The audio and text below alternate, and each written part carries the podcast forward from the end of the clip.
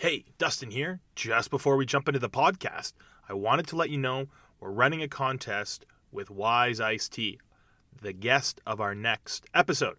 Listen for the secret keyword. What is Wize Iced Tea made from? When you figure that out, hop back into the TRU Alumni app and enter to win. You could win a TRU Alumni six pack cooler and a sample of Wize Ice Tea. Rules and restrictions apply. Please see contest rules in the app for more details. Hi, and welcome to the TRU Alumni Podcast. I'm your host, Dustin McIntyre, TRU Alumni Manager and Alumni. Our guest today is Max Rivest, Bachelor of Tourism Management graduate from 2010, majoring in Adventure Studies and Marketing. Max co founded Wize Tea in 2013, and in 2017, he won Small Business BC Best International Trade Award. And most importantly, TRU professor Leanne Dumichel speaks incredibly highly of him. Welcome to the podcast, Max Rivest. Thanks, man. Happy to be on. Ah, it's great having you. Yeah, we have been following your journey, and it's it's incredibly exciting. We got to profile you in late 2021, and you know we'll get you on the podcast now. Yeah, happy to be on, man. Now, Leanne has, uh, we just want to talk about that quickly. She has messaged us a ton about you and is so excited about your journey as well. Uh, did you take a lot of classes with her? You know what's funny? She was never actually one of my teachers. I don't think I ever had her. Um, I've had interactions in different parts of the, the faculty and campus with her, but I don't think I ever took one of her classes specifically. She just likes what you're doing, I guess yeah i mean she likes their product. She's a fan. So I, I, anything you know it, I, I i'm just i'm just grateful to have uh you know people that are that are stoked on what we're doing basically. Yeah. Yeah and we're always you know proud of tru entrepreneurs. So i think that's where she's coming from. Now you actually had a very interesting entrepreneurial journey because you had a bit of an epiphany when you were a student uh, traveling abroad. So what happened to you? Yeah so like i'll before i get to the the abroad part i just I want to preface it a little bit. So when I was at TRU, uh, I remember I would I would have like two Nestea raspberries like per day, and I would buy them in Old Main. Like once you get up to the stairs, there's that kind of mezzanine, and then you go through the doors to the hallways, and there's like this little kiosk on the left. It's I don't I don't even know if it's there anymore after the renovation. It's a sushi place now, actually. Oh, is it? Wow, that's pretty sick. yeah. I, I, wish we had sushi in Old yeah, Main back then. Me, me too. But yeah, so I used to drink these Nesteas. I'd buy from the same place every time because I just loved iced tea. And then I started realizing, like, as I was kind of turning 20, I was doing a lot more research about nutrition um, and just kind of learning more about really what is, what is like, how do you feed yourself properly, and sustainably, in, in a healthy way. And I realized how much sugar was in these bottles of iced tea, and it was about like 45 grams of sugar each one. So in a day, I was having 90 grams of sugar you know for this just to have this little pick me up. And I just thought that was totally crazy. I was like, that's just so much sugar. It's insane. And I, but I never liked unsweetened iced tea because it's so bitter. And I was like, well, I guess iced tea is just kind of off the table. So I started drinking coffee uh, a lot more when I was at TRU in the in the second in my in my last two years there. I guess 2009 2010, and I would get coffee from like the Starbucks in, in the IB building, uh, during studying and I realized I was just like crashing a lot and and I needed like I would get like these like fancy coffees that were like super expensive in the end and have like also still had tons of sugar and I was right, like what yeah. the hell can avoid it. So I was like trying to drink black coffee forever and wasn't really you know I didn't love it but it's like uh, whatever it's something. So after TRU I, w- I went to work in Vancouver for a couple of years um, in an office job doing marketing I really didn't like the job I I had, but it was something that was going to pay the bills, so I just did it. And at one point, like I just found myself so bored and and uh, you know, being an entrepreneur, it's kind of difficult to work for a company and I would have like four or five coffees a day, just like out of boredom, basically, because there's nothing else to do. And, and there was a Keurig. as like, I as I sip my coffee right now out of boredom, right? There's like a Keurig, there's a Keurig like ten feet behind me in the kitchen. I was like, well, maybe I'll just get another coffee and kill some yeah. time or something. Yeah. But I would go like I would go do training or or sports after, and I'd really I'd be like so tired. And I'm like, why am I so tired? I've had so much coffee. Like this is not possible, right? Like there's obviously something I don't understand here. So fast forward a couple years later, uh, decided to go to France for a master's. Uh, didn't really find any opportunities I wanted in Vancouver. And I took a design contract for an agency in Vancouver. I, by by hobby, I was a graphic designer that became kind of my trade in the end. Beyond beyond marketing knowledge, my actual like trade craft is more branding and design. So I was doing a design contract for an agency in Vancouver, but with a nine hour time difference, I was up super late till like four or five a.m. drinking coffee to get work done, and then I go to bed and like wake up at seven or eight a.m. and go to school. And the timing was really bad because I had finals in the same like kind of 10 week deadline period. So I was basically for like 10 days straight, I was drinking like ridiculous amounts of coffee and barely sleeping. And and the sleep that I would get is obviously terrible sleep because you're like my body's just like so jittery and everything from so much coffee. So it wasn't really quality sleep. Right. And eventually I was sitting in class uh, in France on like a Thursday morning and I I just started feeling like so off, like so like I don't even know how to explain. Like your whole body's like tingling and like having like heart palpitations, and it felt like I had like not like a flu or something. It was like an out of body feeling, which is super weird. And so I was like, wait a second, this isn't right. So I went home, and by the time I got home, or when I got home, I'll, I'll spare the details, but basically my whole body turned inside out. Oh and no! I, I, went to the doctors a couple days later because I, I was a wreck. Like I couldn't sleep at all. I was just like so wrecked. Couldn't sleep. Couldn't digest anything. I had zero energy. I was trying to play. Um, I was playing roller hockey in the national league in France, and I was just so tired. Like I was so tired. I wasn't digesting anything, and I knew I was there was something to do with coffee. So I went to the doctor eventually. He's like, "Oh yeah, you had an acute caffeine overdose." you just stay away from coffee. It's too acidic. It's too uh, it's a diuretic. Like it, it really jolts your your nervous system as well as your digestive right. system. And I had just way too much of it. So he's like, you gotta start drinking tea or drink something else, just you know, not coffee. And I was like, oh, you know, I I like iced tea, but it's so full of sugar. So I don't really want to drink a bunch of crap. And then the unsweetened stuff is so bitter, and it's it all of it in a bottle, like at a store. Most of the iced teas are just super low quality, and I couldn't drink coffee anymore. And I was like, "What the hell? Like, what am I supposed to do now?" I have to like make my own iced tea at home and bring it with me wherever I go. And it's just like it's you know it's kind of a hassle when you're used to just picking something up on the fly. So um, literally like a month after that happened, after this this episode I had with caffeine, I was looking up some newsletters for a, a new a new class that we had in our program. The uh, uh inside it was the entrepreneurship program. It's basically like a six month long uh, course where you create a, a basically a, a, hypothetical business and then you pitch it for hypothetical investment at the end of the year for a master's. Like a Shark Tank kind of situation, but totally, totally, yeah. yeah. And uh, and so you know, with a group of uh, we were ten people in the group, uh, which was a lot for an entrepreneurship project. Yeah, that's but, difficult. Um, I think the school was trying to like, I think they were they were trying to run as lean as possible, so they had like create less groups, so it's less work for the less teachers. work. Yeah, yeah, yeah. Fair, fair enough. Uh, but anyway, so I, I found this I, this uh, this study about the coffee leaf, and it just popped up on our radar and started looking at it and i was like wait a second that's the coffee leaf i never thought about the leaf. And and looking at the the information was so interesting because it shows that it was super rich in antioxidants has these really rare health compounds that are strong anti-inflammatory uh, and have like all these all like antiviral antimicrobial et cetera et cetera like list goes on. And we were just like wow that you know i never thought about the leaf. And it's it should be pretty ubiquitous because there's coffee grown in all basically all the tropical countries have some sort of coffee uh, operation and we started looking at the coffee industry and realized that they only harvest the bean for three months out of the year. And this is like a this is one of those things that like no one really knows. And like granted, there's no reason why you would know or why you should know. There, you can only get the bean for three months.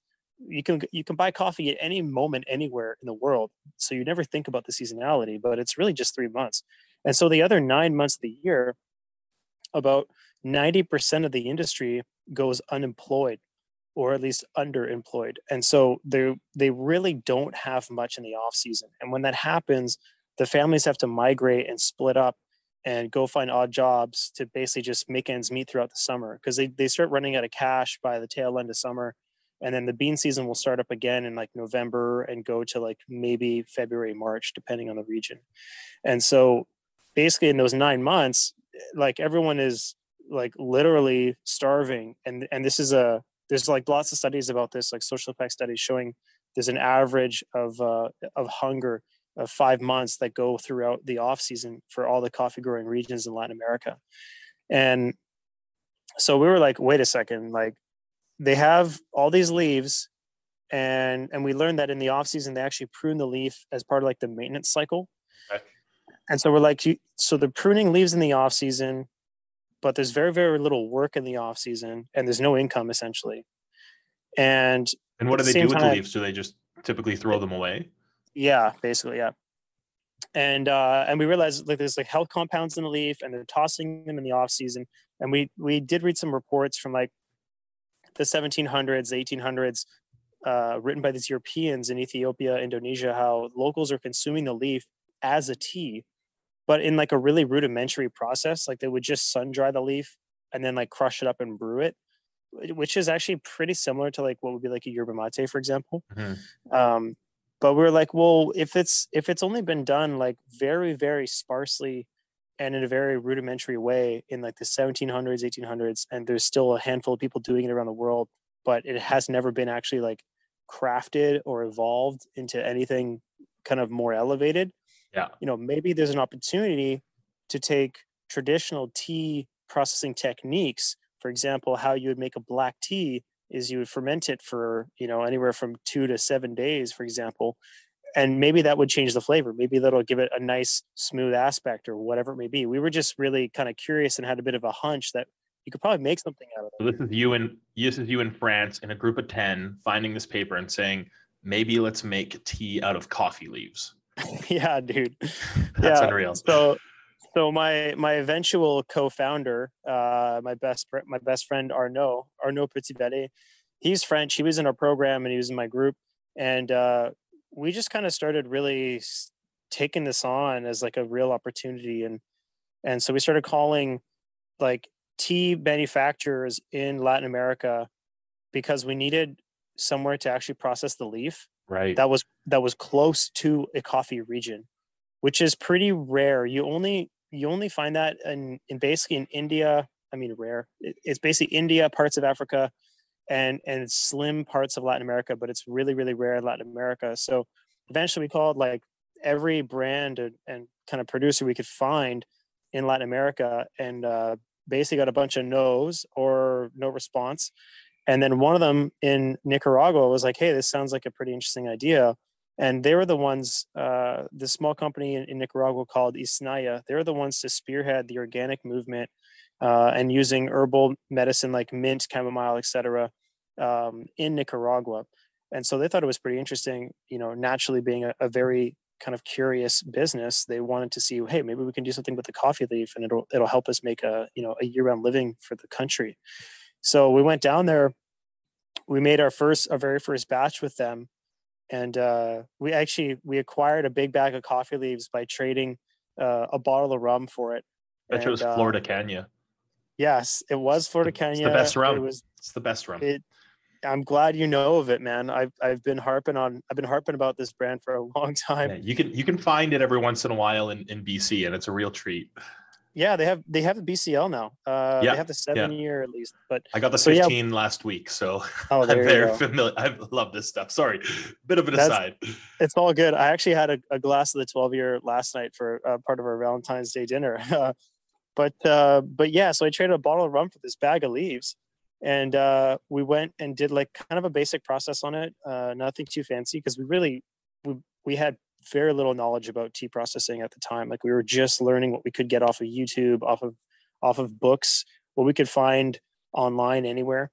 And so we made our very first batch and we had like the cupping spoon, basically like a tasting spoon and we're there standing we got the spoons and we're like okay yo like if this tastes like crap like we just wasted like nine months of our time and like a lot of opportunity costs like not going trying to get a career and all this yeah. other stuff and, and it all came down of, to this one sip of yeah. of some drink that you kind of made up in your head. Exactly and and like a bunch of credit card debt that we accrued. Yeah our, right. trip, our trip was supposed to be like three to four weeks and ended up being three months so we're there with the spoon we taste it and we're like holy crap it's actually so smooth and it's like better than any of the green teas i've ever had like it's not bitter at all. And it it was just so like like there was depth in it there was complexity. It was not just like a herbal tea you know where it's just like yeah okay tastes herbal. It was like actually really interesting and so smooth and we're like you know holy shit like this has legs. Like this moment, this yeah. totally has legs.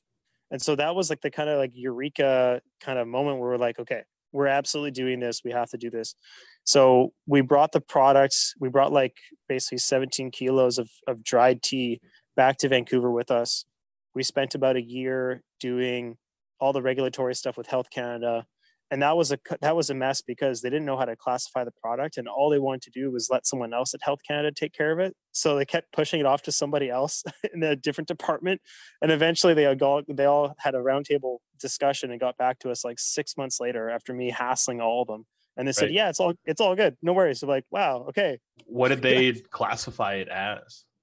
Uh right now i think it's under like the import code etc like a hs code is classified as herbal tea um and at times it would fall under coffee and things like this but it it is For coffee yeah. No not really not realistically it's not. It's it's really totally different. Like it doesn't taste like coffee at all.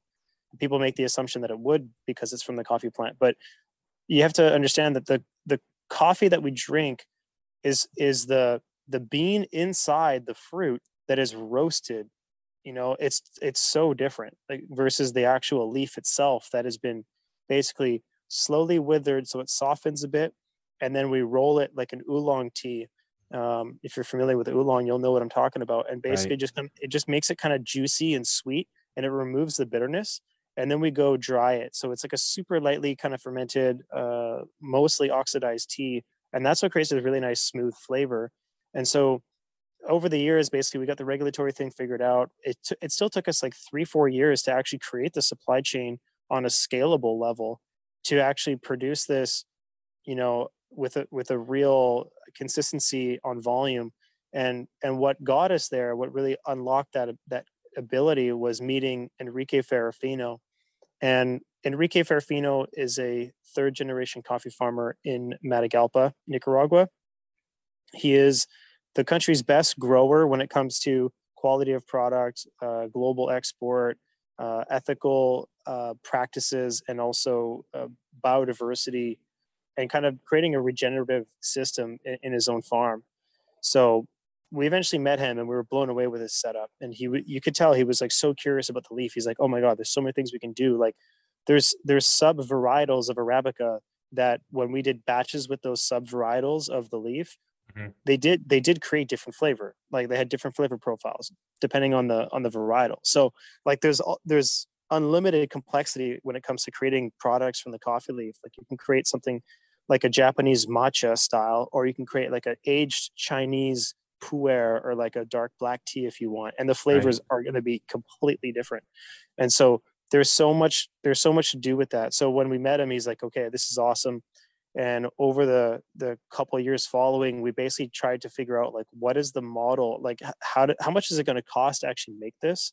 You know, what's the labor? It, can everyone at least make a margin to sustain the growth and create the impact that we want to create? because if it's if it's artificially propped up by like ngo donations for example et cetera et cetera Mhm. it's not going to be able to grow naturally on its own and it's not going to be a sustainable thing to create impact so that's that's the reason why for profit social enterprises are so important because you're never going to get enough uh, investment to keep growing these things if it's a non for profit uh, social enterprise especially when it's product related so so i'm interesting. kind of yeah, I'm kind of going down a bit of a tangent here. but Yeah, long, no, that's all- that's all right. short- I don't have to ask a lot of questions because you just, you know, you- you're so dialed in. It's so nice. So I actually wanted to talk about your your vertical integration a little bit. You kind of mentioned it um, Yeah. with your coffee growers in in Nicaragua. So you guys have a very interesting. You're not purchasing from a supplier. Your co-founder is the supplier. So kind of talk about that a little bit.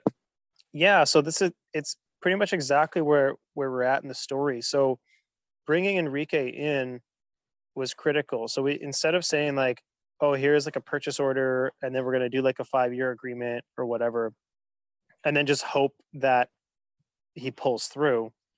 We were like, well, let's make sure he has skin in the game and not just like a purchase order because it doesn't really motivate him beyond you know one or two orders and things like that so we said okay let's just bring him in as a third partner and just split the company three ways and that way he's got just as much equity as we do. He cares about the growth of the business. And you could tell in the very beginning like he was he was very smart very intelligent and, and he loves innovation. Like this is a, a big factor. Because a lot of other guys out there that we met, that we worked with, that we talked to, etc. You know, they're they want to do volume. They're not so particular about the quality. They're not so particular about innovation. For them, it's just like, yo, I just want to make my scratch and and, and make my living and, and not have to worry so much about all this stuff. Whereas Enrique is like so in tune with everything and really like on the farm, hands-on managing and and and and doing a lot of innovation, like doing different micro lots of different varietals and, and really growing uh, the next kind of natural hybrids of different uh, varietals, for example. So to to bring him in was complicated at first because the hard thing, you know, it's like, what's this going to cost everyone, and then how much is it going to cost for us to produce it, or to to to basically purchase it from our co-founder, and then can we afford to put it into a package and then have a, a, a margin for the distributor plus the retailer and then something left for us in the end to just sustain ourselves. So it's like you have to think about basically five stakeholders, a part of the value chain. Everyone has to make a bit of a cut for it to actually be worth it. For a can of drink that you know has to be approachable for the uh, Yeah. the person buying it as well, right? You can't be charging fifteen dollars for a, Exactly. a can. So finding that mar- that margin must be difficult. Exactly. So in the beginning, we were doing dry teas and we launched at like 12 $13 because it was the only way we could really do it. And, you know, we quickly realized how expensive that was relative to other brands. And for us, it was like, well, we, we can't we can't like literally sell this for below cost. Like that's just not going to work. So over time, as we got a little bit of scale with Enrique and we built out the system, it, it brought costs down. So now we brought the teas, the dry teas down to about 10 bucks. And then uh, about a year and a half ago, we launched the iced teas. And the iced tea, you know, that whole that that uh, that market, that sector is super competitive because you're just dealing with Coca-Cola and Pepsi most of the time and, and Right. Lipton, et cetera. Super challenging. Um, but i i at least at scale, you know, once you scale, you can actually make some good sustainable growth and, and kind of and keep reinvesting in the business. So to bring him in it was complicated because there's a lot of feeling out the numbers. He was basically doing larger and larger batches over time, and we were trying to figure out the costing of like unit economics, like how does that translate down to the final retail price? Like, you know, what's a more effective way of using the staff, for example?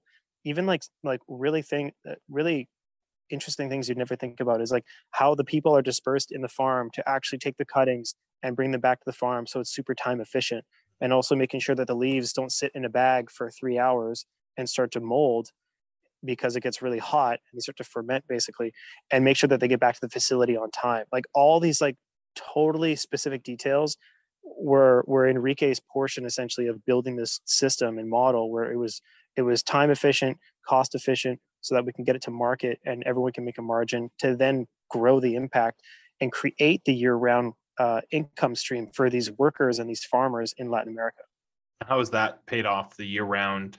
Is this farm going year round now that you're, you know, nine years into it? Yeah. So in the first, like the first few years, we hired like five people and then 25. And then now we're actually employing about 120 uh, in the off season.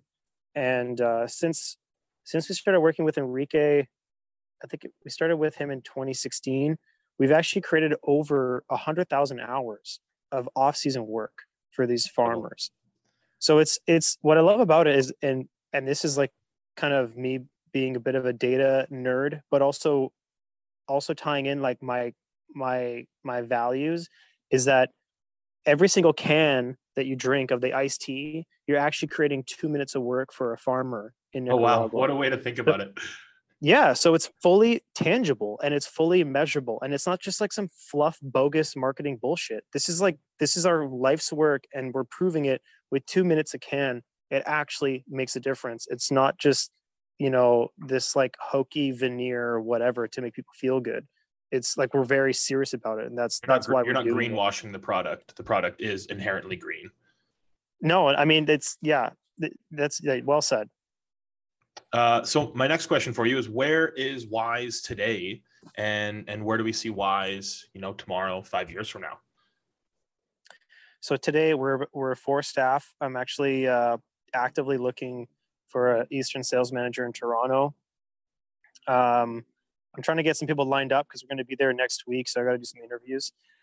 So hopefully five staff by uh, sometime in March, uh, full time. A bunch of contractors. In terms of stores and whatnot, we're about 350 stores in BC and Alberta.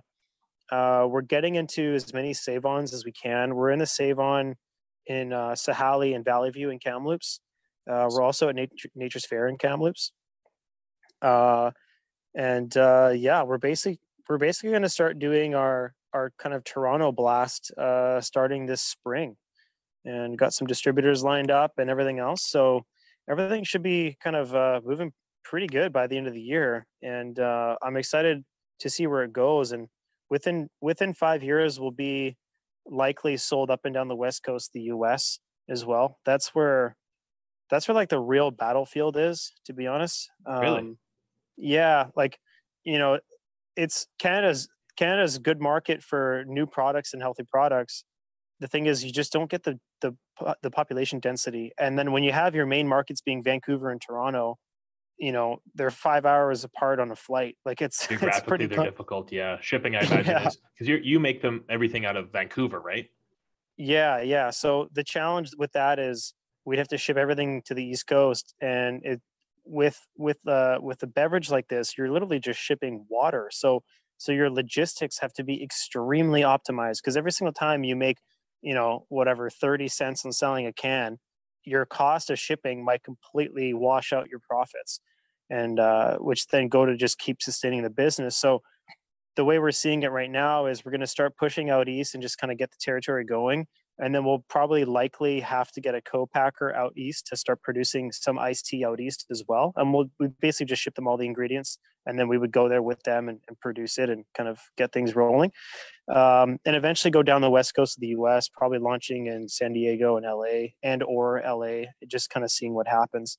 Because you get so much population there you know people are looking for new drinks and and also there's very little seasonality when it comes to hot weather you know?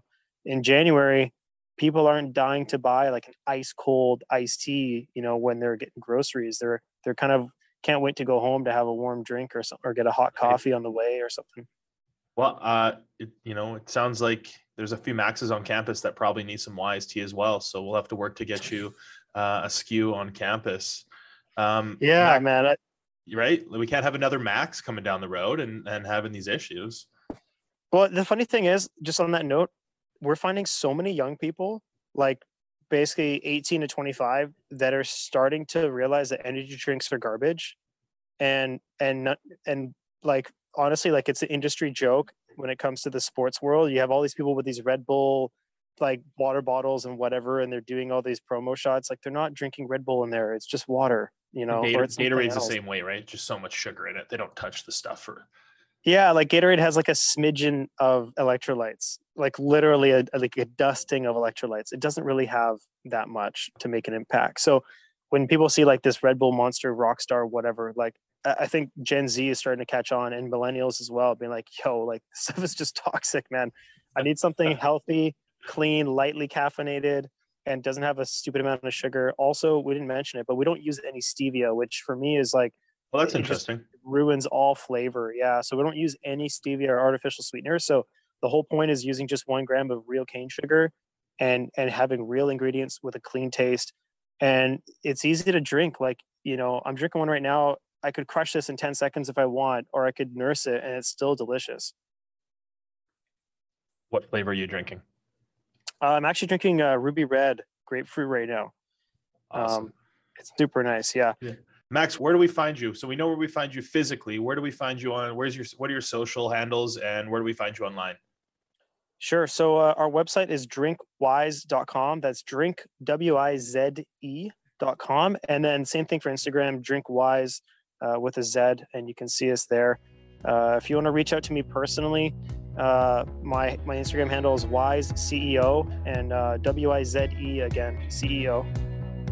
Awesome, Max. Thank you so much. It was really great talking with you. Cheers. Thanks, Dustin. Thanks for listening to the TRU Alumni Podcast. This episode was hosted by me, Dustin McIntyre, technical productions by Dustin McIntyre and Andrew Skapenko, recorded at Thompson Rivers University in sunny Kamloops, British Columbia, on the traditional territory of the Kamloops te Secwépemc peoples.